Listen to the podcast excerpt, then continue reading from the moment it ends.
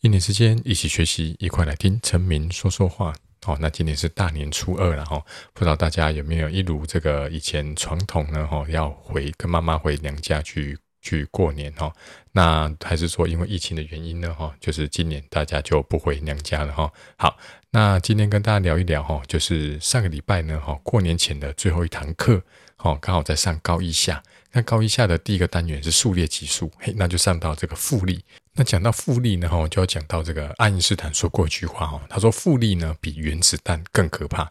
为什么比原子弹更可怕呢？哈，因为呢，哈，随便这个复利就是一直乘上一个固定的数字，如果这个数字比一大的话，它就是会越来越大，而且会到某个地方的时候，它会上升的非常的快。举例来讲，哦，假设呢今天一开始是一，好，首先是一，然后呢我一直乘以二。所以接下来是不是二、四、八、十六、三十二？哎，一开始好像觉得还好，对不对？然后再来六十四、一二八，好，一直到二的十次方，大家应该都背过是一零二四。哎，所以从这个八啦、十六啦、三十二啦，慢慢突然跳到一零二四，哎，好像就有点恐怖了，对不对？好，那一零二四呢？我们算个整数一千就好了。接下来是什么？两千、四千、八千，哎，有点恐怖，对不对？哎，八千马上跳到一万六。一万六跳到三万二，六万四，六万四再乘以二，哇，十二万多少？十二万八千，哎，很恐怖，有没有？所以这个指数函数的图形啊，它是一个就是这个像，我现在是这个 Podcast 节目，我没办法画给你看，然后就是它一开始是慢慢的，突然到某个点之后呢，会上升的非常的快。好，不知道大家有没有看过那个冰上曲棍球？哦，平常曲棍球，他们手上会拿一个那个棍子，有没有那个球棍？那个球棍的尾巴就有点像这个指数函数的图形的样子。OK，好，那如果你还是不是很清楚的话呢，你就随便 Google 一下指数函数，哦，就会跑出它的图形了。OK，好，那我就跟同学讲到，哈，就是以前呢，哈，在那个我在学校当导师的时候呢，是不是要写周记？好，那我在网络上就看到一句话，他说呢，你每天进步百分之一。哎，百分之一，每天进步百分之一，就是一直乘一点零一，好，一直乘一点零一，一直乘一点零一，一年三百六十五天，就是一点零一的三百六十五次方，会变成三十七倍哦。所以这句话呢，就很有哎，我那时候看到时候觉得哇，太有意义了。就是每天进步百分之一，一年之后呢，哈，你会变成三十七倍。好，我还曾经呢，哈，把这个看到的这篇报道呢剪下来，然后放在周记里面，叫同学回去要写心得。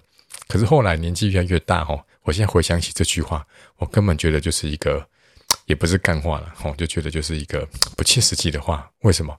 请问一下，每天进步百分之一，你怎么判断？你怎么判断今天有进步百分之一呢？对不对？你说老师，那我我考试多一分啊？考试多一分，第一个每一张考卷的难度不一样嘛？那或者是每天多一分？那请问一下，一年之后是三十七倍？请问一下，你你如果考第开始考二十分？三十七倍是到七百四十分的？哎，神神经病！你段考怎么可能满分会会到七百多分，对不对哈？所以呢，这个每天进步一点点很难界定。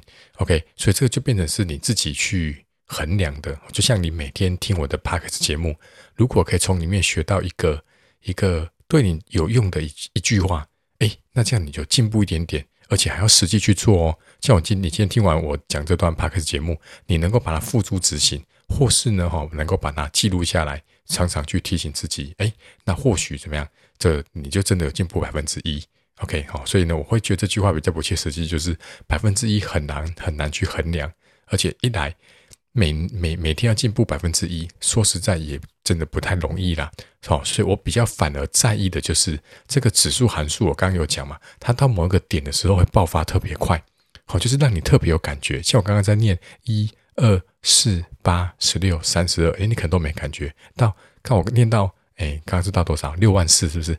六万四，蹦一下就到十二万八，十二万八，蹦一下就是二十五万六千。哇，这时候你会特别有感觉的时候，就是它上升幅度很快的时候。那个点呢，我把它称为一个临界点好了。就是当你通过临界点，你会整个开始大爆发的时候呢，我比较在意的就是那个点，就是在那个点之前。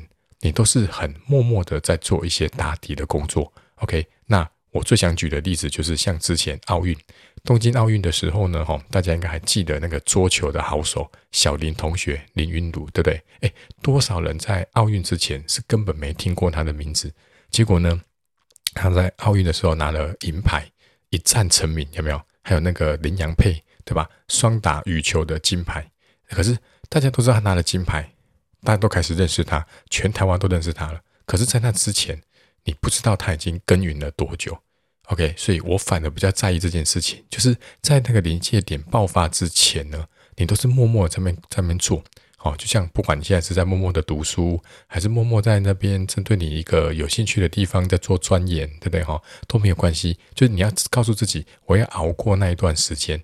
等到熬过熬过那段时间之后呢，那个临界点一到，我可能就会来个大爆发。好，那个大爆发可能是很多人认识你，可能你因此这个赚很多钱，对吧？反正就是名跟利嘛，对不对？哈，那不管怎么样子，就是在那之前，很多人他就放弃了。可是呢，如果你觉得这个是这个这个东西是对你有意义的，而且也是你这个你的热情所在，请你一定要坚持下去，一直等到那个临界点的爆发。像我就是一样，好，我从二零一八年开始经营我的 IG，我每天发一些数学题目，我当时每天发每日一题，就真的每天每日一题哦。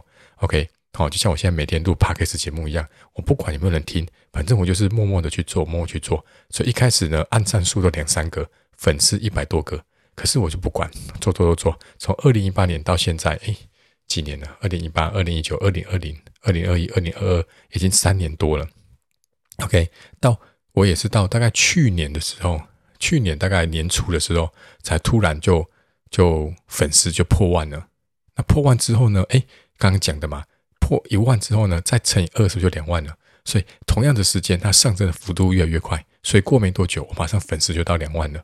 所以很多老师看到我，他会觉得说：“哇，你好厉害哦，你粉丝有两万。”可是他不知道，前两三年的时候，我就是几百个粉丝，一两千个粉丝，我还是很很持续，就是不管就是大家就是有没有人在看，我还是默默的去把这个我该做的事情把它做好，因为我想做的就是分享我的教学。哦，所以希望今天这集呢，让你能够就是，如果你很坚持的，目前正在某一个领域里面去耕耘的话呢，好，你要告诉自己，就是有一天这个临界点会到，但是在那之前，我一定要持续的这个做下去。那祝你有一天成功。好，那我们今天节目就到这边，拜拜。